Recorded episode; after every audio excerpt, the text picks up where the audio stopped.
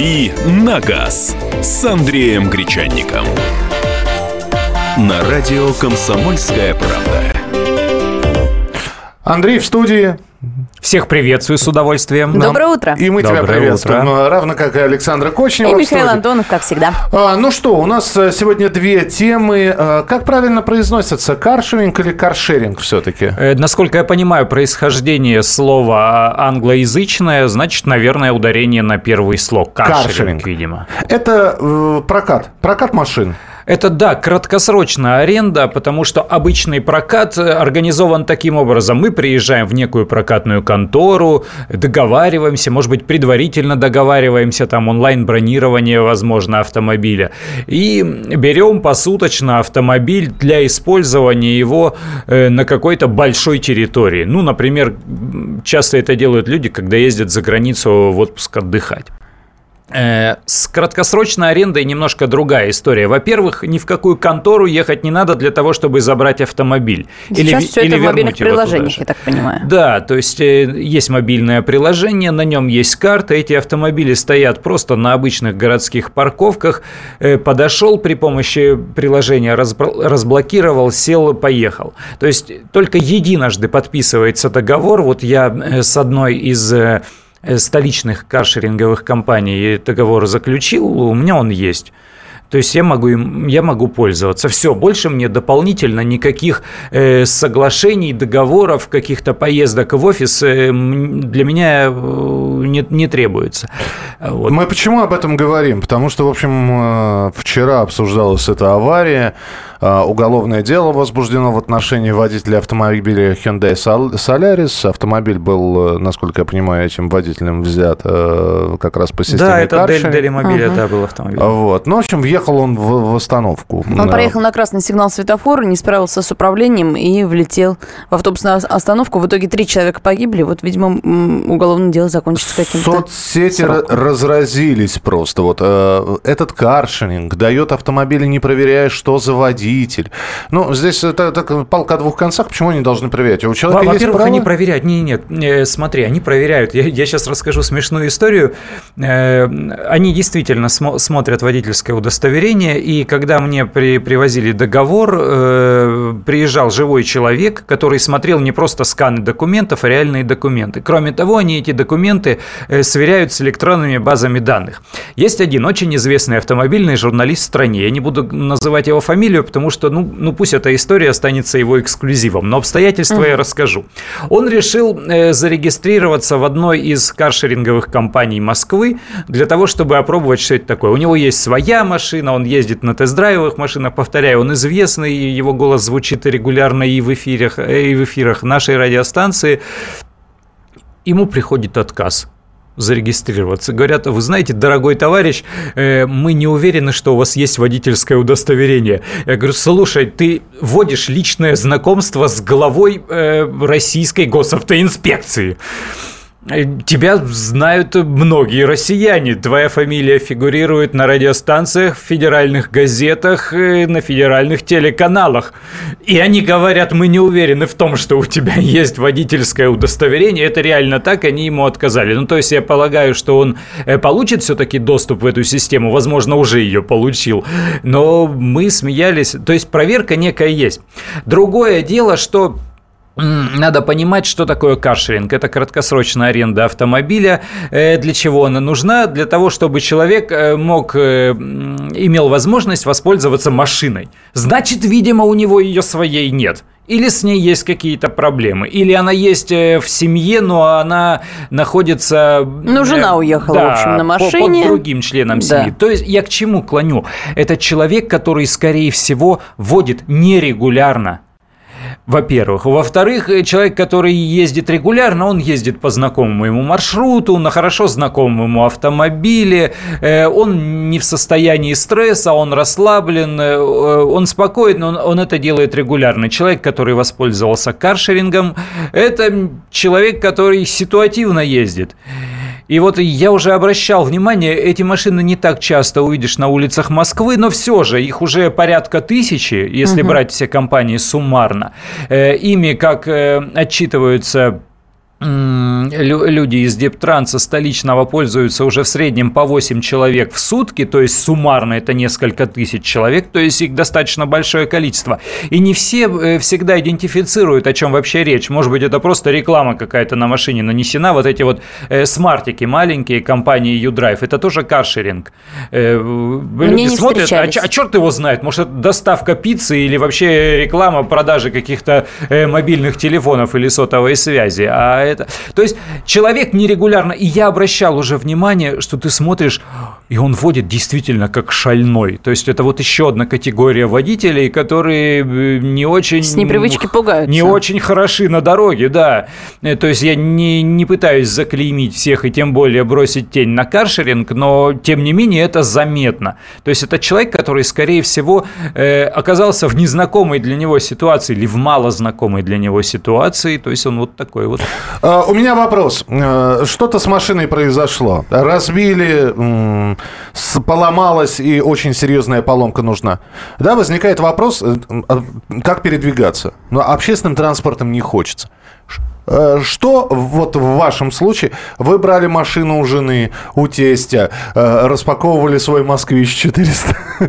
402, да, у тебя? 412. 412, да. Меня? Ну, мало ли. А у кого-то другая модель стоит. Пользовались системой каршеринга. Итак, на какое-то время вы остались без своей машины. Как выходили из ситуации? Андрей, я так понял, ты каршерингом пользовался, да? Я не пользовался. Я зарегистрирован, но не пользовался. Слушай, а у тебя машина ломается, что делать? Я на метро езжу по городу совершенно спокойно. Я без всякого кокетства, я очень люблю московское метро. Я сегодня приехал на метро. Я с точностью до нескольких минут могу предугадать время прибытия, в этом не проблема. Но поскольку я знал, какая будет тема у нашей передачи, я, выходя из станции метро, включил смартфон, решил посмотреть, где поблизости вот эти самые машины, чтобы сесть и доехать.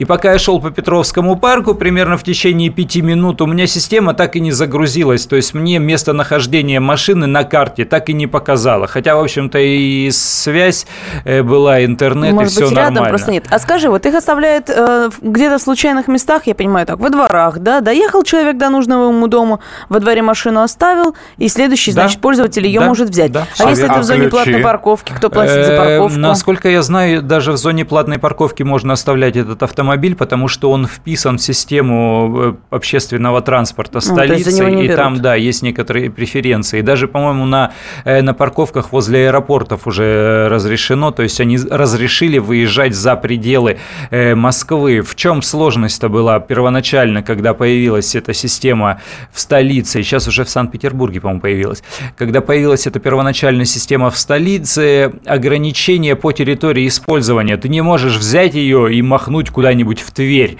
Нет, то есть было запрещено выезжать за пределы, машины все на связи, то есть на карте точками владельцы этой каршеринговой компании увидят, где находится их автомобиль. Хорошо, ты покатался, ты закрыл машину, что с ключами-то, куда? А там нет никаких ключей. Вообще? Да, там ты при помощи приложения, да, разблокируешь, а внутри просто кнопка. Нажал, завелась, поехали. То есть иду мимо, просто поспать захотелось, сел, поспал? Если ты в эту систему включен, да. Я даже слышал истории про то, что вот идут юноша с девушкой. И... Да. Ага. Вот так вот. Ага. Лайфхак. Неплохо. Современные от проблемы Дави на газ. Во времена он нравится. Итак, друзья, у вас ломается машина, или ломалась машина, вышла из строя, вам нужно передвигаться, у вас запланированы поездки и встречи. Как вы ходите из ситуации? Где находите машину? У друга берете, каршерингом пользуетесь, прокатом автомобиля пользуетесь. Многие водители вот прям принципиально не заходят в общественный транспорт, говорят, я в метро больше ни ногой, никаких автобусов. Есть такие. Ну, Андрей, ты прекрасное исключение, то есть тебя. Ну, ты же знаешь, что такие есть. Тебя не удивляют. Ни за что уже пешком не пойдут, настолько они привыкли к педалям. Ну ничего себе. Тебя не удивляют движущиеся лестницы в московском метрополитене. Это здорово. Мы продолжим. Буквально через несколько минут. Присылайте свои сообщения 8 967 200 ровно 9702. Дави на газ на радио «Комсомольская правда». товарищи солдаты и офицеры российской армии. Полковник Баранец разрешает обратиться. Звоните и задавайте накопившиеся вопросы. Угроза НАТО, жилье для военнослужащих и перевооружение России. Обо всем этом Виктор Баранец знает лучше других. Программу «Военное ревю» слушайте по будням с 5 вечера по московскому времени.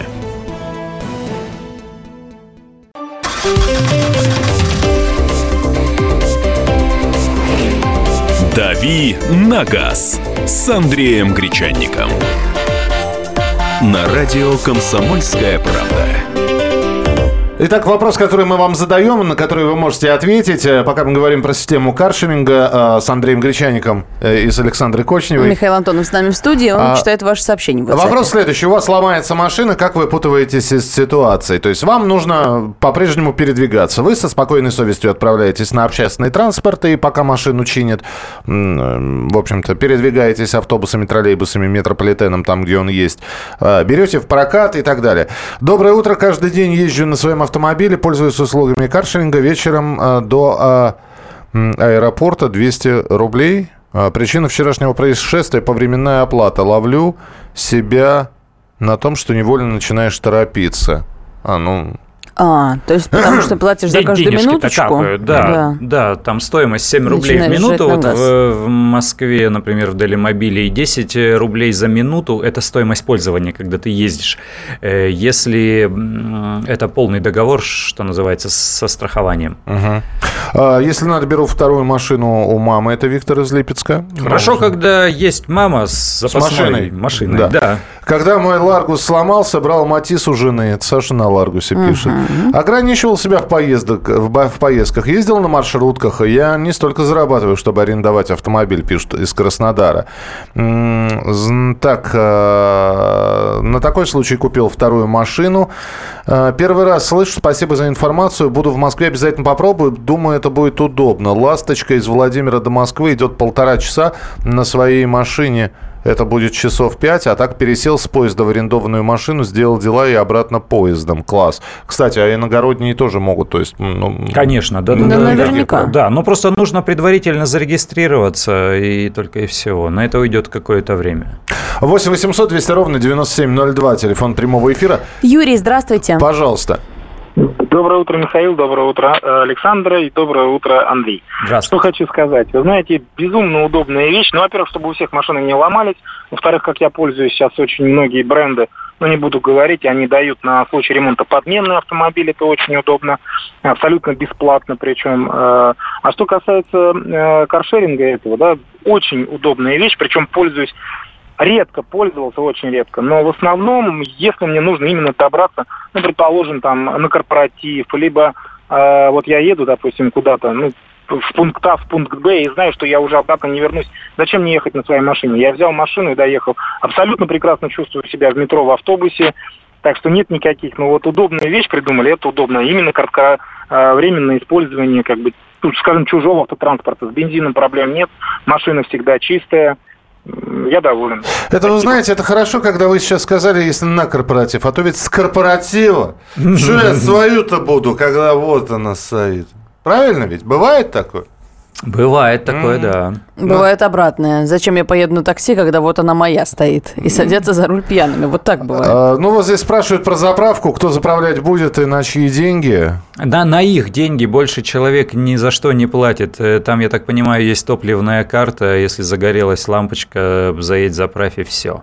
То есть ты не тратишь больше деньги, да. Ну, ты платишь только поминутную стоимость вот этой вот краткосрочной аренды автомобиля. И если машина в ожидании, там стоимость меньше, насколько я знаю, 2,5 рубля. Ну, если ты условно решил съездить в супермаркет и хочешь обратно вернуться с целой там тележкой покупок, ты находишь этот автомобиль, приезжаешь туда, ставишь там автомобиль на ожидание, и за это время платишь там в 3-4 раза меньше, потом садишься, едешь дальше, и все. Там же все фиксируется, движение же чувствуется, машина стоит или едет. И мне интересно, сбой происходит. Знаете, вот у нас там вчера гроза была, например. И да? Тебе приходит 5 миллионов рублей, да, или списываются все деньги с твоей карты. Да. Хорошо, 5 миллионов рублей, когда машина просто там, я не знаю, те, кто следят за ними, да, ну, я не знаю, потерялась машина, нету ее на карте, все. Все потерялись, все 900. Да. Все 900 машин. Но ведь бывает же такое, несовершенна ведь система. 8-800-200-97-02, телефон прямого эфира, 8-800-200-97-02. Взял карту, заправил свою. Слушайте, мне как приятно вести программу. Все время какие-то вот... Мы такие, да. Вот русский человек все время вот найдет лазеечку, все время другим, самое главное, подскажет, чтобы в радиоэфире все услышали, все узнали. Здесь в договоре написано, что водитель не является в алкогольном опьянении. Ну, в общем-то, он и... Ну, у тебя есть элементарный тест на трезвость. Для того, чтобы воспользоваться машиной, тебе надо сначала воспользоваться смартфоном, то есть что-то там натыкать, найти ее, там же многоходовка целая. А я знал человека, который в пьяном состоянии сам себе смс-ки отправлял. Ну, как ты добрался? Да я уже дома, уже сам с собой разговаривал. А как насчет штрафов, пишет Руслан? А со штрафами все точно так же. Вы нарушаете, все же ходы записаны, система знает, кто в какой момент пользовался, да, соответственно, автоматически штрафы придут. Езжу везде на своей, поэтому пью только дома, без машины, как без рук. Пишут, надо попробовать каршеринг, как его сейчас называют. Кто еще желает попробовать и почему до сих пор не попробовали, что останавливает? А, кстати, почему ты до сих пор не попробовал? Ведь удобно же все. Я повторяю, несколько раз... Вот ты зарегистрировался, то есть с перспективой, что когда-нибудь это понадобится. Да, и несколько раз потенциально были такие случаи, когда, ну, неплохо бы воспользоваться. И в этот момент ты заходишь и понимаешь, что поблизости автомобилей нет, до ближайшего 10 минут там идти, ну, например, дождь пошел, и я решил, что я поеду, вот возьму лучше такую машину. И я за эти 10 минут, пока я буду идти до этой машины, я промокну. Пока я потом буду ее осматривать, значит, все вот эти вот необходимые манипуляции, надо же понимать, что мы машину ни у кого не принимаем и никому не сдаем. Поэтому тебе нужно ее сначала осмотреть для того, чтобы поехать, потому что ты потом ее оставишь, берет следующий владелец, осматривает, находит на ней 5 вмятин, отправляет... 3 царапины, да, и 14 сколов. Да, отправляет и без колеса, или там колеса другой размерности стоят в двух местах. Вот, и... Кстати, колеса тоже скрутить ему. Да, все. Фары, колеса, все что угодно. Ну что, превращаете эфир в записки. А вот был у тебя старенький Солярис, зарегистрировался в системе каршеринга, глядишь, через неделю твоя машина посвежела. Вот. И те, все эти манипуляции нужно произвести для того, чтобы ты потом не оказался виноватым и тебе потом не пришли взыскания за вот этот ущерб. Поэтому я вот так посмотрел, думаю, да ну его к чертовой бабушке. Или иногда вот. Ты смотришь, ну неохота тебе рулить, вызовешь какой-нибудь Яндекс или Uber. Возможностей там много. Вот понимаешь, здесь ведь вот в чем еще схема. Понимаешь, ты вот сегодня ехал на эфир. Да. Это хорошо, что еще пока мест расцветай. А вот зима. Да. Да, ты решил воспользоваться вот этой вот системой. Угу. Темно. Ты, да. Может, и осмотрел машину, но у тебя -2 уже, да. А очки ты не носишь принципиально. Вот. Не заметил ни вмятин, ни царапин, а как расцвело, ты понял, что и вообще машина другого цвета. Понимаешь? О, это ключевой-то момент в чем? Ключевой момент в ответственности. То есть многие, у кого нет автомобиля, они думают, машина – это классно, купил, сел, поехал вообще. А когда ты понимаешь, что ты припарковался, не там пришли деньги, проехал не там, пришли деньги, проехал вот сюда за сплошную, остановили, говорят, отдавай сюда права. И, то есть ты все время несешь ответственность за свои действия, за свое имущество. Здесь не брось, тут район так себе, могут тут же колеса скрутить. Там не брось, видно, что место какое-то глухое, явно тебя царапнут или еще что-то случится. И здесь то же самое, ты... ты должен быть напряжен. А когда ты садишься в метро или когда ты садишься в автобус, ты расслаблен, тебе наплевать, тебя довезут. Вот поэтому Михаил Антонов и не покупает машину. Я вообще не покупаю машину. По Москве, в общем-то, нормально успеваю на общественном транспорте. У меня друг коробку передач перекидывал с Рено Логан на свой Рено Логан. Нормально. В студенческие годы знакомый ходовку с арендованной машины на свою переставлял за 5 часов. Брать чужое не мое, проще такси вызвать. Прямо к подъезду подадут. В аренду взял машину, а на утро отдал. А, в аренду, ну, это вот про Рено Логан. В аренду взял машину, на утром отдал, но уже, да, со старой коробкой передач.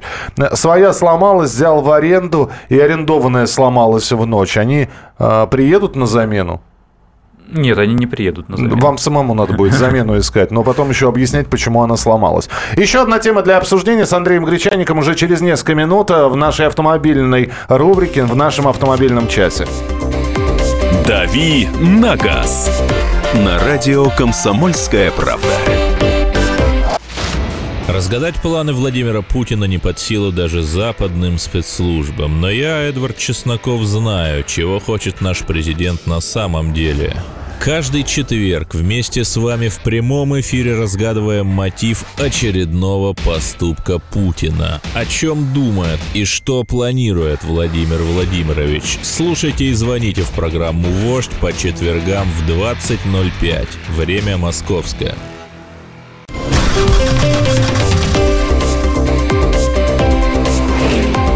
«Дави на газ» с Андреем Гречанником.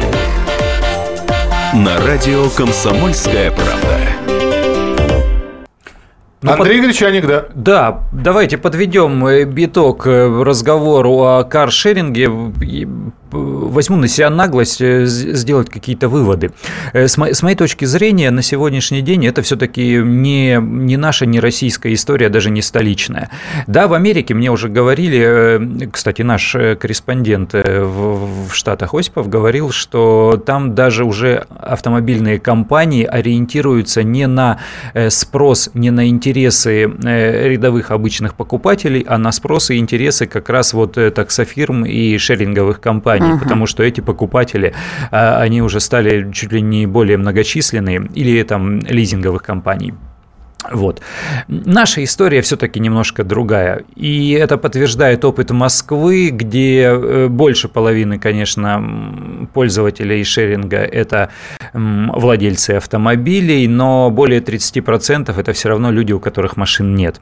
То есть у нас машина – это все-таки собственность, у нас машину любят. Конечно, своя, родная, да, имена дают. С одной стороны. С другой стороны, машина – это такой один из способов щеконадувательство. Ну, что, у меня денег нет? Надо себе приличную машину иметь. А когда ты ездишь на шеринге, вот ладно мне там пожилому женатику все равно на чем ездить, а если молодой парень ему с девушками знакомый? Ну, вот представь, Саша, вот я не старик, я согбенный, а я красавец, как Брэд Питт до знакомства с этой, с Мегерой. Сложно представить, конечно, попробуем. Ну да, вот, я тебя и не прошу, я с Сашей сейчас разговариваю. Вот, значит, я молодой красавец, как Брэд Питт в 1990 году. И я такой говорю: Саша, говорю, давай вечером с тобой поужинаем. По Москве. Вот, ты такая начинаешь, ну, я не уверен, у меня много дел. Я говорю, ну, хорошо, там до 7 у тебя есть время, и вот в 7 вечера я за тобой заеду. А ты такая, чтобы поддержать разговор, мне говоришь: а на чем ты заедешь за мной, Андрей? Я тебе говорю: на шеринговом Солярисе. Да, и все, и приехали. То есть пока что.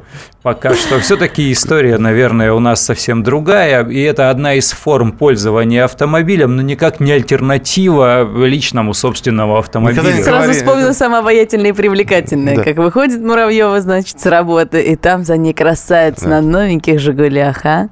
Я тебя покатаю на Аннушке, на трамвае. Хорошо, все, закрыли тему, давайте к следующей теме переходите. Я напоминаю, Александра Кочнева, Андрей Гречанник и Михаил Антонов в студии. Меняем тему. Еще одна автомобильная тематика, ее как раз Андрей предложил. Это, в общем, про государственную поддержку, да, будем говорить? Год у нас близится к завершению. Как известно, машины сейчас плохо продаются. И если и продаются, то в значительной степени благодаря тому, что государство поддерживает автомобильный бизнес. Ну или нас, покупателей, как угодно считайте. В конечном счете, конечно, они думают в первую очередь о бизнесе. Есть несколько форм поддержки. Есть льготное автокредитование, мы помним об этом. Да. Есть программа утилизации. От которой собираются, кстати, отказываться почему-то. Вот об этом и речь. В ноябре они примут решение. Минпромторг, правительство в ноябре будет принимать решение, продлевать эти программы поддержки автопрома или не продлевать.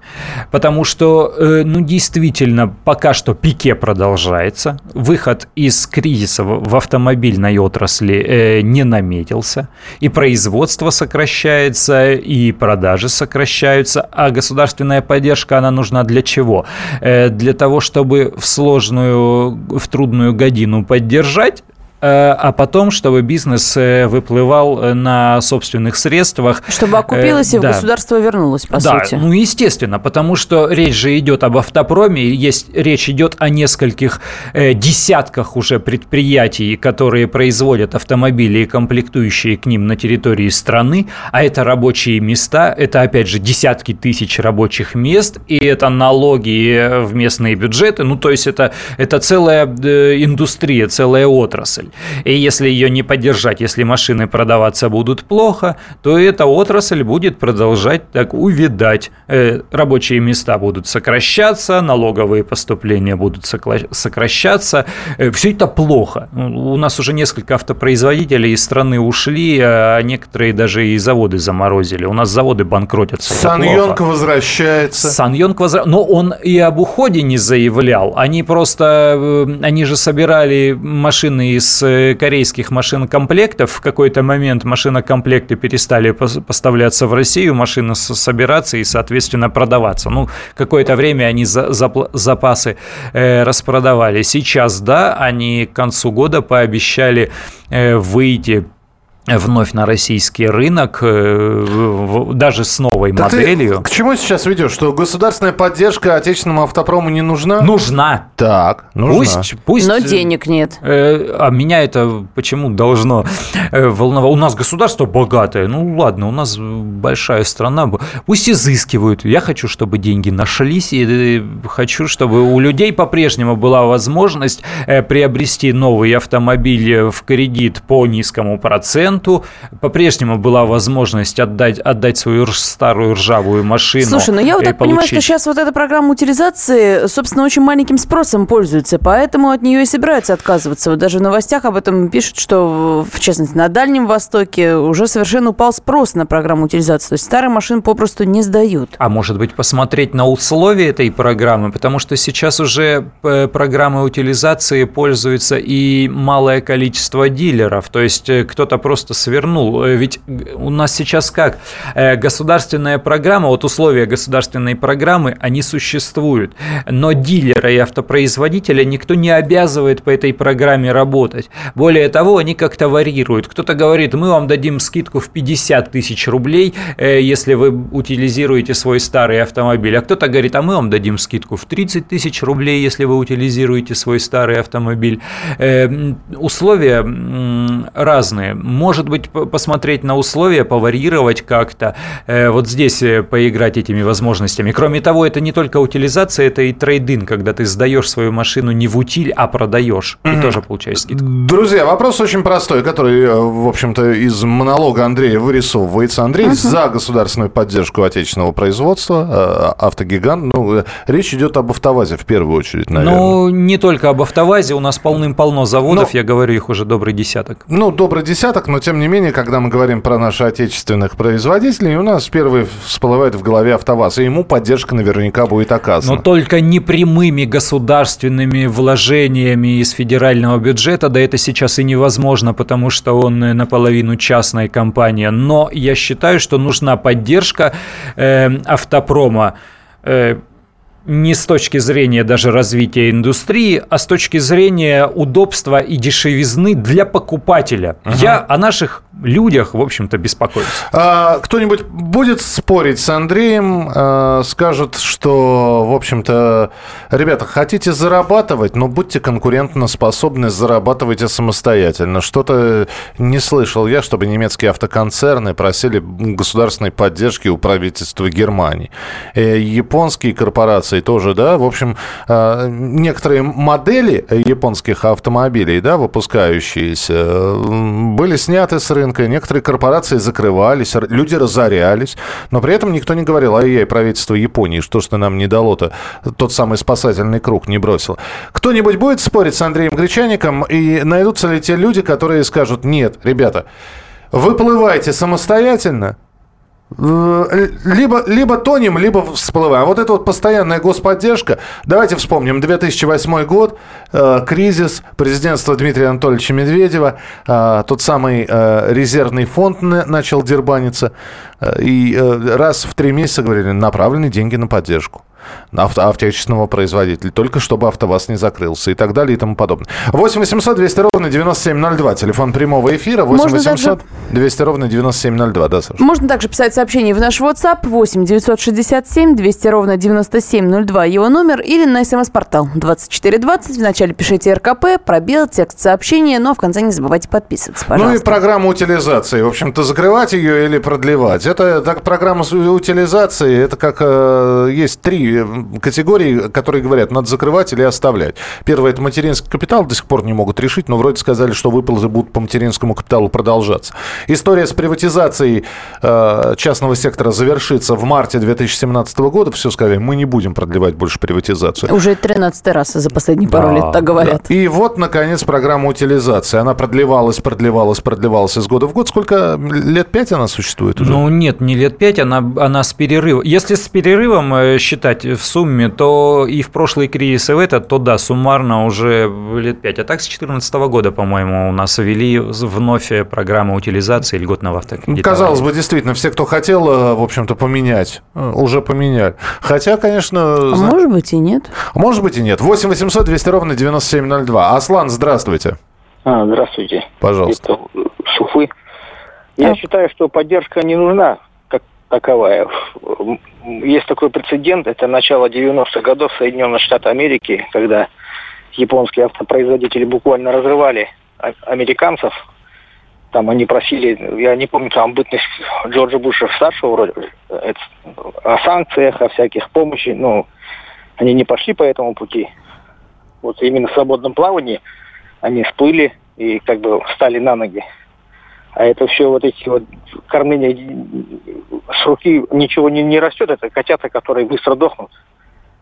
Понятно, спасибо. АвтоВАЗ сравнили с котятами. Ну, в смысле, отечественные автопроизводители. Может, не только АвтоВАЗ, но... Ну, у нас-то отечественные автопроизводители, они пусть не в тепличных условиях существуют, но они существуют в условиях высоких таможенных пошлин на ввоз автомобилей. Это тоже политика протекционизма. И высокая конкуренция со стороны других компаний. Этим государство помогает вот этим автопроизводителям внутри, потому что у человека нет возможности купить машину за границу и привезти ее. Да, потому что будет высоченная таможенная пошлина. Вот как раньше. Почему у нас заполонили страну все вот эти вот старые машины из Германии, а с восточной стороны России из Японии? Да потому что таможенные пошлины были низкими. После 2007 года они стали высокими. Вот это политика протекционизма по отношению к собственным предприятиям. Ну, только что она не сильно помогла, я так понимаю, да? Ну вот пишут нам, лучше бы ГАЗ помогли сохранить, Сайбер, Волгу-Сайбер, да, имеется в виду. Господдержка угробила всю экономику, пусть сами всплывают и конкурируют, пишут Константин. Поддержка АвтоВАЗа — вопрос для специалистов, а не для обывателей. Утилизацию продлить, но условия стандартизировать. Продолжим Дави читать ваши сообщения. На радио «Комсомольская правда». И сошлись они в чистом поле, и начали они биться. Каждый за свою правду. И не было в той битве ни правых, ни виноватых. Звон стали. Крики поверженных. Самый беспощадный проект радио «Комсомольская правда». Радио «Рубка». Столкновение взглядов, убеждений и принципов. У гостей в студии всегда полярные мнения. Слушатели участвуют и голосуют. Нам есть о чем поспорить. Остро, жестко, жестоко. Программу «Радио Рубка» слушайте на радио «Комсомольская правда». Каждую среду в 18:05 по московскому времени.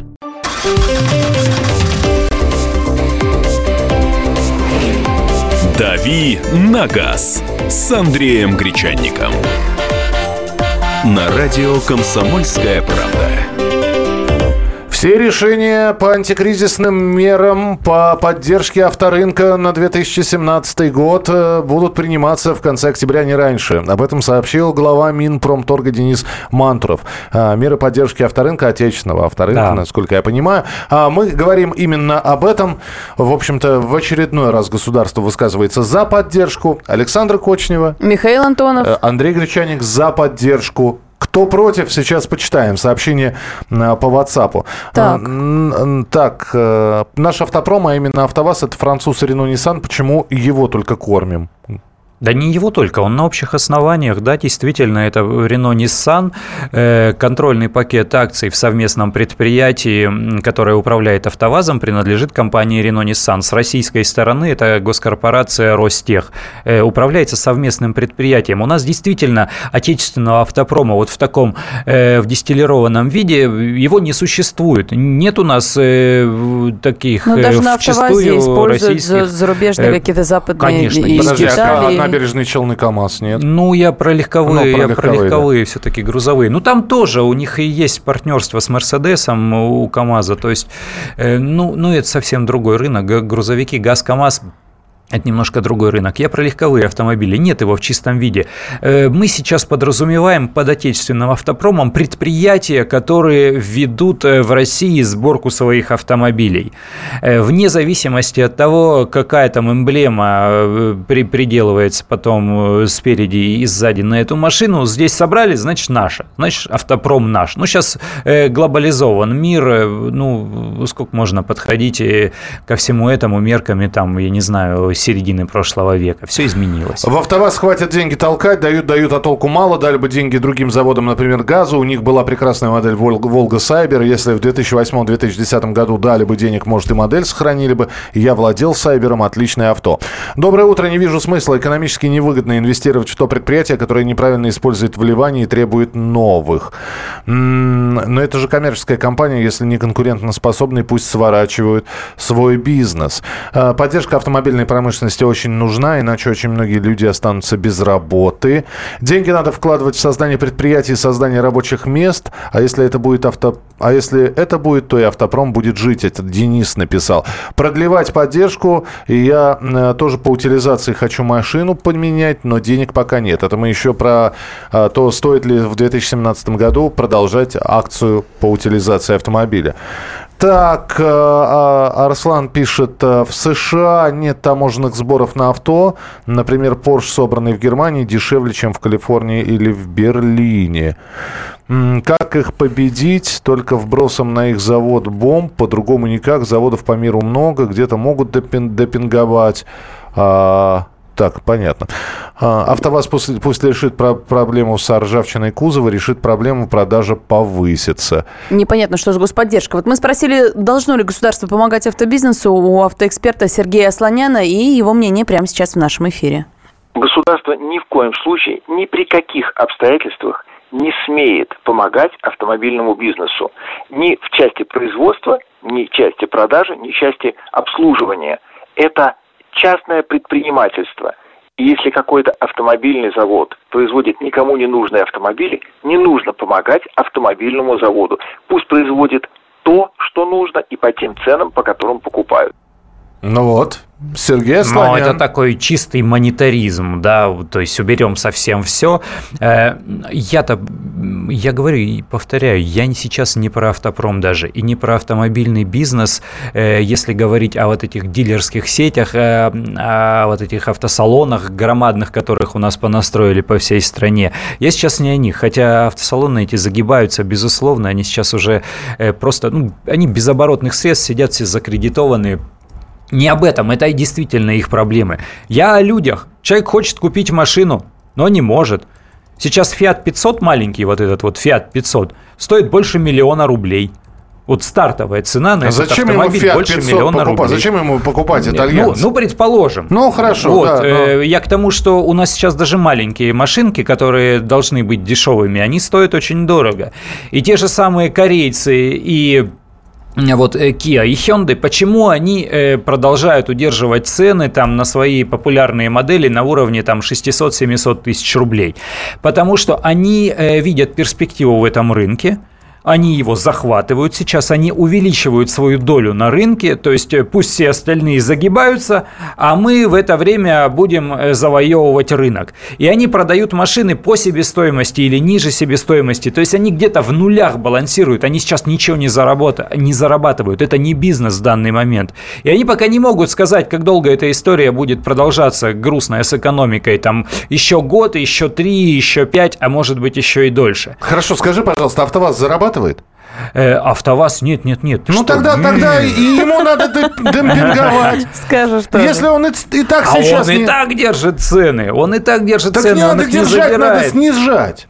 Но все равно... где он держит цены? Ну ладно, дорогая. Не получается уходить. Какая дорогая? Что, какая-то? Ну, Веста сколько сейчас стандартная? Ну, 500-700 тысяч. Веста уже, да. В хорошей комплектации. Вообще средняя Лада сейчас за 500 тысяч. Дешевая машина, корейцы-то дешевле купишь. Но если ты... Ну, не дешевле, корейцы чуть дороже. Они все равно, автобизнес, он примерно выравнивает цены, они смотрят на конкурентов, и АвтоВАЗ держит цены чуть дешевле, чем у корейцев, на свои Весты там и X-Ray. Но это действительно так. Я сейчас не защищаю АвтоВАЗ, повторяю, я вообще не защищаю автобизнес. Я за людей. У людей должна быть возможность купить машину. Если не получается купить ее дешевле, то пусть человек ее купит при помощи каких-то там инструментов, которые позволят ему сэкономить семейный бюджет. Пусть это будет утилизация, пусть это будет льготное автокредитование. Сейчас есть программы, которые позволяют всего лишь там под несколько процентов годовых получать кредит. Если человек уверенно чувствует себя на работе, если он получает стабильную зарплату, пусть даже в рублях стабильную, да ради бога, пусть у него будет возможность купить. Я вот об этом. А автозаводы, пусть они барахтаются в своей там кухне. Это действительно их бизнес, их большие деньги. Причем деньги в значительной степени иностранные. Я о них не переживаю. Хотя хотелось бы, конечно, чтобы все они работали. Давайте успеем принять телефонный звонок. Андрей, слушаем вас, пожалуйста. Алло, здравствуйте. Да, здравствуйте. Пожалуйста. Извините, вы знаете, я вот как раз-таки против каких-либо поддержек по одной простой причине. Вот Гречанник, он же как говорит, он якобы заботится о тех людях, да, которые должны купить. Извините меня, а это те люди, которые хоть что-то имеют, чтобы им нужно добавить и купить. А те, которые вообще не имеют, они что должны сделать? Вы знаете, а мало того, а второй вопрос. А вот эти деньги, которые якобы государство, якобы богатое выделяет, оно откуда их берет? Оно берет из наших карманов, из налогов, да, и это дармоедам, которые сидят в автосалонах, понимаете? Оно их прокармливает. А я хочу, чтобы эти девочки маленькие, да, которые сидят там по 18 лет пигалицами, да, и зарабатывают в автосалонах, пошли в колхоз работать, понимаете? Они сидели там на высоких каблуках и делали вид, что они благо какое-то несут. Это фактически просто дармоедство. Вот мы их и кормим, эти сервисы, эти центры, этих производителей, которые не умеют ничего производить. Вот что говорит Гречанник. Давайте отберем у одних и дадим другим. Сейчас, вот. Да, Андрей, парируй, 20 секунд у тебя, пожалуйста. А мне вот нравится, приходишь в автосалон, а там сидит девочка на высоченных каблуках. Это, в конце концов, красиво. Я, на самом деле, если серьезно, это бизнес большой, бизнес, который приносит триллионы, и в том числе и приносит отчисления в казну. То есть, все это деньги, которые возвращаются потом в государство. Я не за то, чтобы брать у бедных и отдавать их богатым. Я за то, чтобы работала экономика. Теперь вы понимаете, почему он сюда приходит. Потому что здесь тоже и каблуки есть, и красавица, богиня, ангел. Александра Кочнева. А что ты раскрываешь все мои тайны? Завтра продолжим разговор. Андрей, спасибо тебе большое. Каждую субботу с 16 до 17 часов на радиостанции «Комсомольская правда» я, Леонид Альшанский, почетный адвокат России, веду передачу «Народный адвокат» и отвечаю на ваши вопросы по проблемам административного права, ГАИ, таможенник, пограничник, гражданского права, дачной амнистии, земельных отношений, обманы страховых компаний. Обо всем этом вы услышите в наших передачах каждую субботу с 16 до 17 часов.